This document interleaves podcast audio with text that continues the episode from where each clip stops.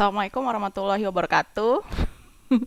Balik lagi ya di uh, Spotify podcast uh, Upi Grafi. Ini udah lama banget nggak update.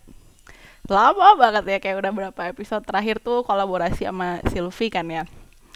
Jadi hmm, ini lagi sebenarnya lagi sibuk-sibuknya gitu jadi nggak sempet dan nggak ke handle ya buat bikin podcast oh, sementara minggu-minggu kemarin itu jadinya nggak sempet produce lagi. Cuman ini hari entah kenapa dapat inspiration untuk bikin podcast. Dan apa ya karena lagi dapat ide aja sih jadi kayak dapat ilham gitu. Wah ini kayak enak nih dibahas jadi ya udah padahal cuman gara-gara baca satu artikel dari dosen aku ya. Sebenarnya bukan karena ini sih. Jadi sebenarnya awalnya tuh uh, gara-gara uh, Netflix. Jadi uh, sejak sejak aku kuliah di sana ya uh, di luar itu kan susah ya untuk akses-akses yang kayak bajakan-bajakan gitu. Akhirnya langganan lah Netflix tapi langganannya juga sebenarnya eh, ini juga sih dibantu sama adik saya di Indo jadi jatuhnya sih kayak kayak join doang gitu jadi nggak nggak mahal ya. Karena agak ilegal juga sebenarnya.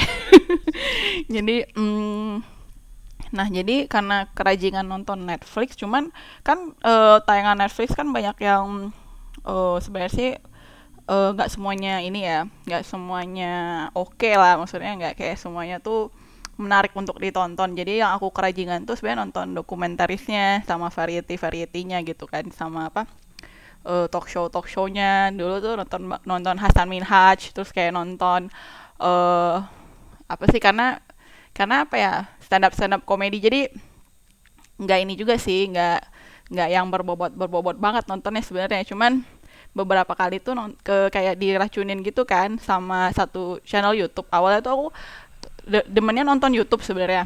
Terus ada satu channel yang ngebahas soal hidup sehat gitu kan. Terus kayak wah kayaknya seru nih nonton dokumenter ini karena di YouTube channel itu cuman kayak ngebahas dikitnya doang. Jadi dia kayak YouTube channel itu sebenarnya buat buat workout ya karena dulu tuh kan nggak ada workout kan. Jadi waktu di Hungari itu lockdown terus kita benar-benar di Hungary tuh nggak bisa keluar jadi ya udah di rumah tuh bosen kan apalagi flat kan kecil. Jadi nggak kayak kita kalau ada halaman kan bisa main ke halaman atau apa.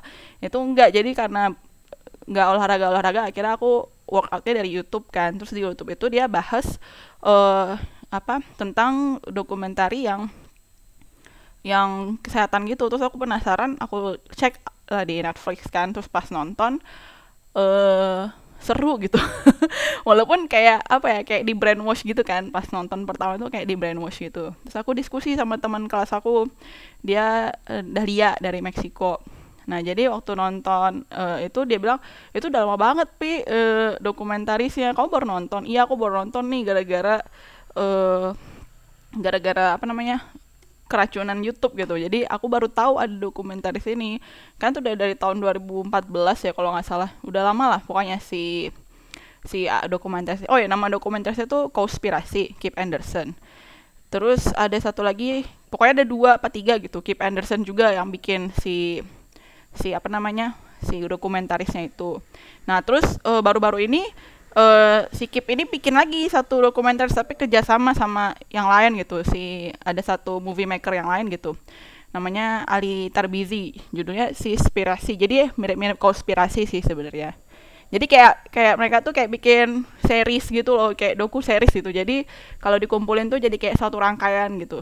Intinya sih mereka uh, memperkenalkan hidup vegan gitu kan jadi orang yang vegan. Nah itu aku sempet banget ke brainwash kayak temen aku yang orang Meksiko itu juga dia ke brainwash. Jadi kita sama-sama di uh, tapi dia udah lama kan dia nontonnya dari tahun 2014 itu kan waktu dia masih bachelor. Jadi dia ke brainwashnya waktu dia masih early 20s gitu kan. Nah kalau kan middle 20s kan waktu itu karena aku keracunannya baru-baru ini baru-baru tahun 2020 kemarin gak ada pandemi kan. Ya udahlah.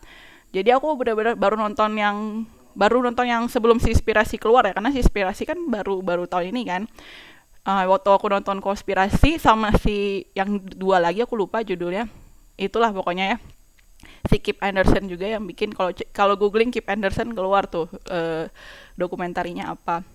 Nah itu aku langsung jadi vegan dong dan teman-teman flat aku tuh pada eh kamu yang bener bakal jadi vegan kayak nggak percaya gitu. Karena aku pecinta telur. Jadi kalau di Hungaria tuh aku makannya telur telur telur.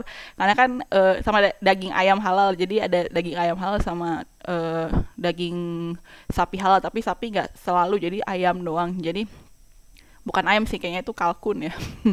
Ya itulah. Pokoknya masih makan daging gitu masih masih apa namanya karnivor gitu kan. Jadi aku jadi vegan lah itu. Langsung kayak flip gitu. Dalam satu hari langsung flip. Langsung jadi vegan nggak makan sama sekali protein atau apa saya protein hewani.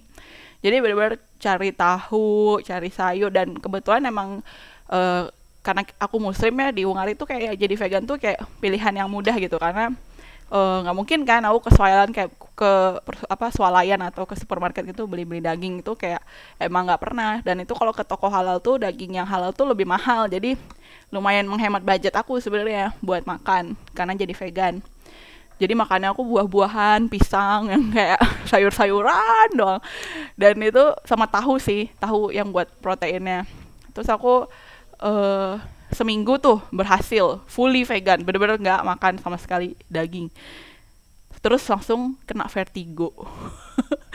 Aku padahal pada pas awal-awal vegan itu di awal tuh kayak biasa aja gitu kayak masih aku masih olahraga masih bisa terus kayak masih nyombong nyombong gitu lah. Ini aku vegan nih masih kayak ngeracunin orang lain gitu. Ih nonton nih nonton ayo nonton. Terus kayak teman-teman friend aku pada yoga ogah gitu kayak males gitu kan. Karena mereka emang pecinta daging ya meat lover jadi ya udahlah. Terus uh, pas aku vertigo teman aku tuh langsung bilang itu gara-gara kamu vegan pasti. Soalnya tuh padahal sebelumnya aku masih sehat-sehat aja kan kayak masih apa namanya uh, lari masih workout YouTube itu terus kayak ya udahlah normal gitu kan. Terus emang berat badan aku juga nggak kayak, kayak turun drastis gitu juga enggak kayak ya biasa aja nggak ada perubahan yang signifikan gitu kan. Paling cuman jadi jadi banyak makan justru karena karena jadi vegan kan jadi kayak banyak seratnya ya. Jadi kayak mau gampang ke toilet terus kayak uh, pup tuh kayak nggak cuman sehari sekali jadi bisa sampai dua tiga kali gitu kan. Makanya jadi sering makan juga. Nah terus begitu aku vertigo teman aku bilang udah makan aja protein sana makan telur. Akhirnya gagal lah vegan aku kan ke makan telur. Terus kayak ngobrol lagi nih sama si Dahlia. Dahlia kamu dulu waktu vegan vertigo nggak? Dia bilang iya emang awalnya tuh jadi ngedrop gitu. Jadi teman aku yang Meksiko ini Meksikana ya Hermana ini si Hermana ini dia uh, vegannya itu hampir setahun. Tapi nggak sampai setahun kalau nggak salah dia cerita. Dia sama boyfriendnya ya orang Meksikana juga. Terus mereka berdua jadi vegan tuh setahun. Nah tapi abis itu dia jadi nggak vegan lagi. Terus aku tanya kenapa? Ya kata dia sih pas aku tahu fakta-faktanya ternyata nggak nggak nggak bagus juga kalau kita fully vegan. Jadi paling nggak kita ngurangin dia bilang. Ngurangin yang nggak yang yang nggak nguranginnya juga nggak yang drastis ya. Maksudnya kayak makan daging tuh dia tuh cuma seminggu sekali atau dua kali seminggu gitu. Jadi emang nguranginnya bagi dia tuh tuh sudah udah nggak terlalu drastis karena dia biasanya tuh benar-benar nggak sama sekali kan. Terus bagi aku sih itu drastis ya kata dia tuh medium kan padahal aku bilang tuh drastis ya ya gitulah. Terus dia akhirnya benar-benar makan daging tuh kayak cuma sekali seminggu atau dua kali seminggu kata dia. Oh gitu terus dia masih minum susu masih kayak walaupun kadang-kadang dia minum susunya juga yang soya ya. Walaupun nggak setiap hari soya dia kadang masih minum susu dan sama yogurt gitu. Cuman uh, belakangan ini dia udah nggak yang processing lagi. Nah terus pas aku ngobrol lagi akhirnya dia bilang kenapa kamu nggak berhenti jadi vegan?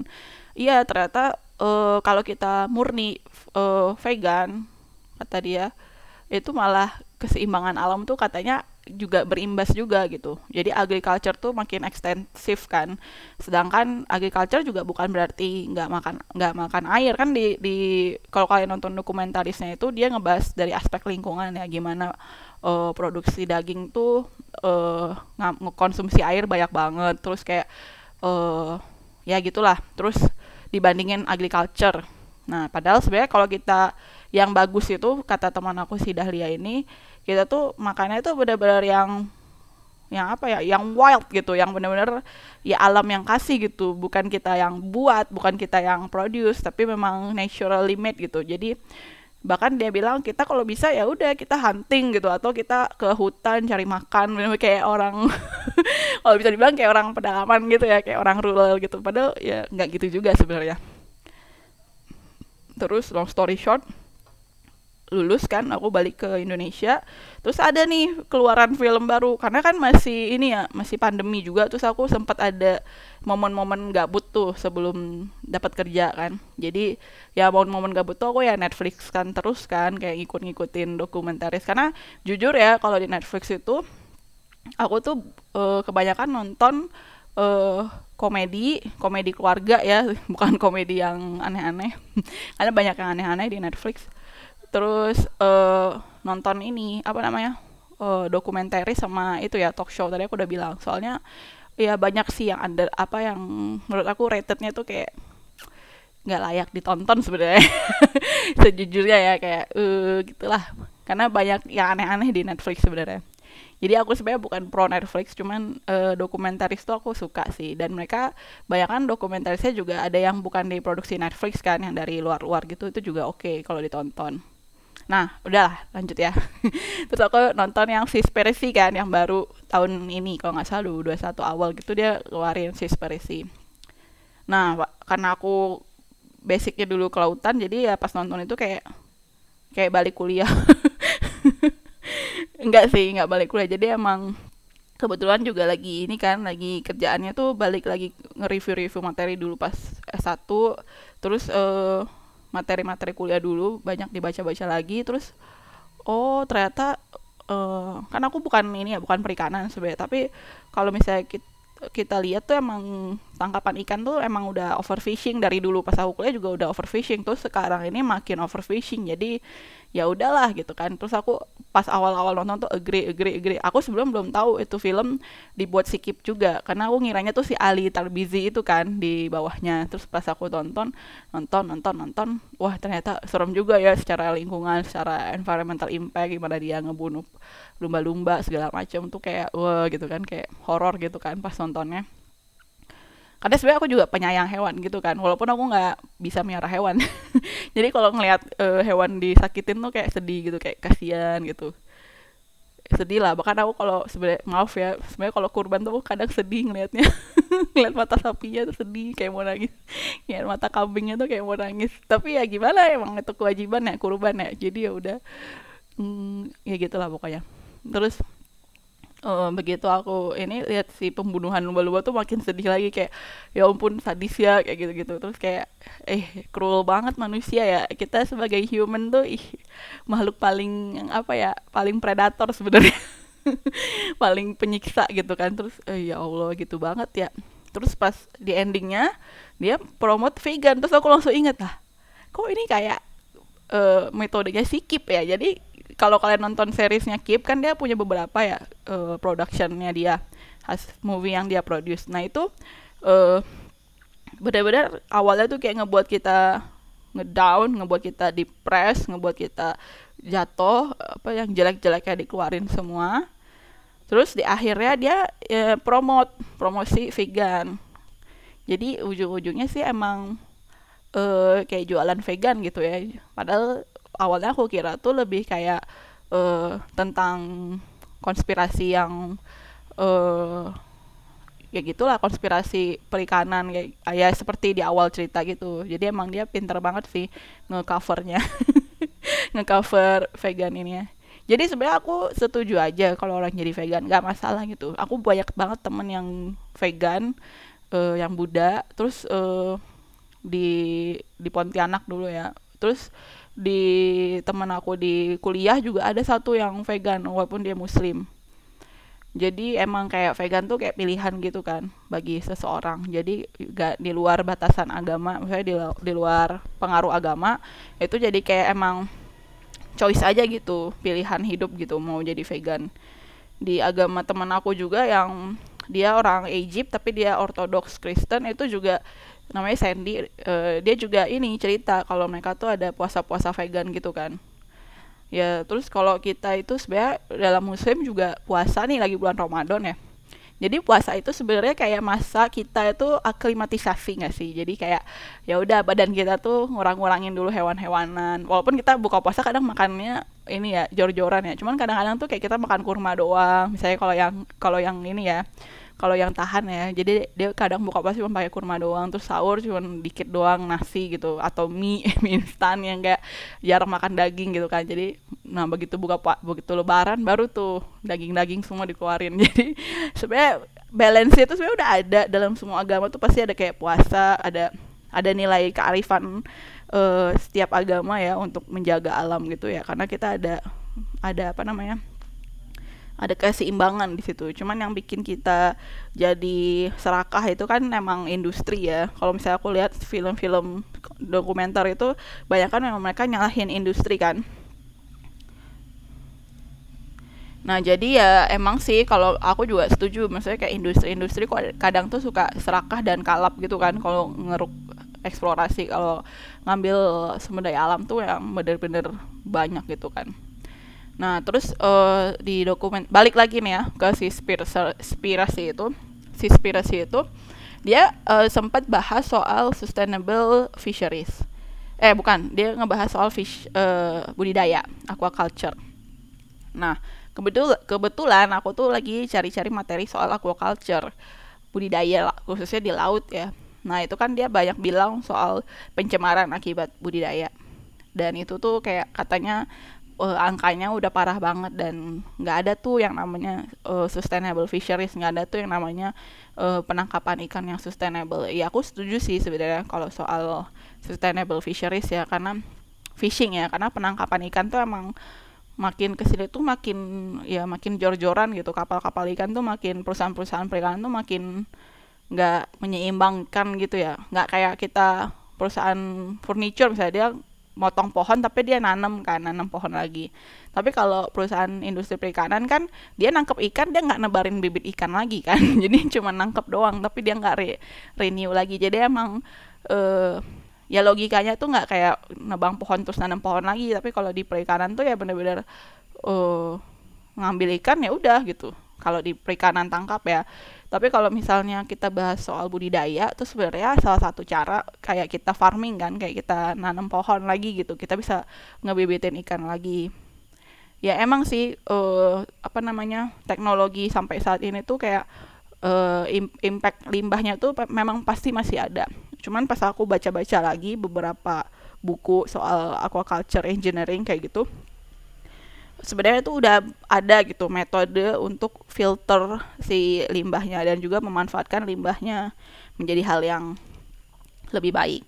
Cuman yang ditontonin di Netflix itu mungkin industrinya itu yang uh, kayak kong apa namanya oknum ya kayak pelaku gitu aja emang suspek gitu kan jadi yang dia liatin tuh benar-benar si industri yang nge apa namanya menyalahgunakan aquaculture-nya gitu. Jadi dia uh, menggunakan ikan-ikan yang udah nggak seger di dibikin seolah seger kayak gitu.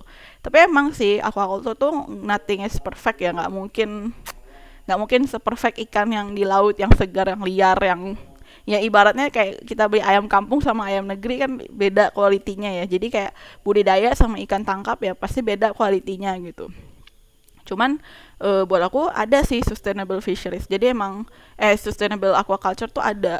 Tapi itu benar-benar yang udah nerapin kayak pertanian organik. Itu kan sebenarnya udah menerapin metode sistem yang organik yang benar-benar clean ya. Benar-benar nggak ada kimianya terus benar-benar limbahnya diolah lagi zero waste dan semacamnya. Nah di sustainable fisheries itu harusnya ada. Dan itu kalau kita lihat prakteknya mungkin uh, di beberapa kampus yang famous tuh ada gitu. Mereka mempraktekannya dengan baik gitu. Gimana aquaculture tuh bisa zero waste bisa nggak membuat limbah hasilnya juga baik gitu.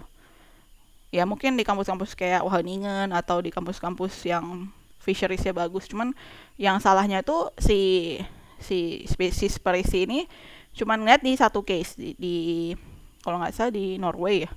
Jadi budidaya ikan salmon. Jadi ya aku nggak tahu sih di Norway dia udah sustainable apa separah apa limbahnya. Terus mungkin budidayanya juga terlalu ekstensif. Dan kalau di Indonesia juga sebenarnya kalau yang aku lihat ya kita budidaya benar-benar banyak juga. Ba pernah nggak sih kalau kalian misalnya naik pesawat atau kalian ke daerah pinggiran pantai yang daerahnya apa daerah-daerah nelayan gitu pasti banyak keramba jaring apung atau keramba yang ka, apa kandang-kandang gitu kan kayak kayu-kayu gitu di laut. Itu kalau misalnya dari, atas tuh kayak ada kotak-kotak-kotak gitu di laut. Ya itu kan keramba juga ya KJA KJA gitu. Ya sebenarnya sih tergantung dengan kitanya sih. Kalau kita bisa nih membuat suatu metode yang lebih baik untuk si flowing airnya lebih baik supaya nggak ada limbah itu bagus sih.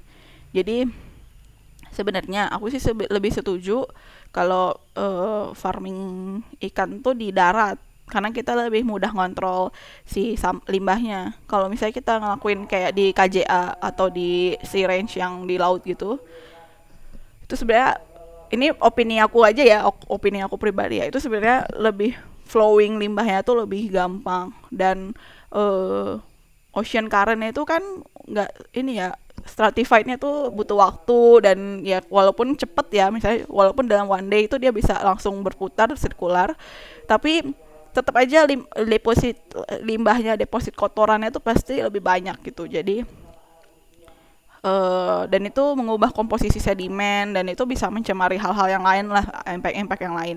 Sedangkan kalau kita di land farming kalau kita di land aquaculture land base itu bisa lebih dikontrol gitu sih limbahnya, airnya bisa ditreatment, terus uh, mungkin limbah kotoran ikannya bisa diproduksi buat uh, produksi barang la bahan lain gitu. Jadi lebih sustainable sih, lebih kayak mudah dibikin jadi zero waste, jadi lebih organik. Ya itu sih opini aku ya soal dokumentaris yang spirasi spirasi konspirasi konspirasi itu. Kalau kalian interest cari aja di Google apa di Netflix conspiracy conspiracy atau cari aja namanya Kip Anderson KIP Anderson biasa. Nanti keluar tuh si doku series doku series yang membuat kalian terbrainwash. Kalau aku ya aku pribadi tuh brainwash sih. Tapi kalau misalnya kalian enggak ya bagus lah berarti kalian kuat imannya jadi emang ya ya nggak apa-apa sih kalau kalian jadi vegan juga. Malah bagus ya mungkin buat kesehatan atau ada alasan-alasan yang lain uh, agama atau apa pun ya pokoknya pilihan lah kalau misalnya kalian mau jadi vegan. Uh, jadi cobain aja sih. Kalau mau trial trial aja cobain jadi vegan. Tiga hari atau satu hari dulu cobain. Kalau aku sih jadi vertigo. Kalau kalian nanti cerita boleh kayak gimana rasanya jadi vegan. Ya pokoknya kayak gitu ya uh, episode ke berapa nih? Ke 6 ya. Nanti deh aku mulai coba bikin podcast yang lebih banyak lagi. Thank you ya yang udah dengerin walaupun ini nggak jelas. Random talk. See you next time. Assalamualaikum. Selamat berpuasa.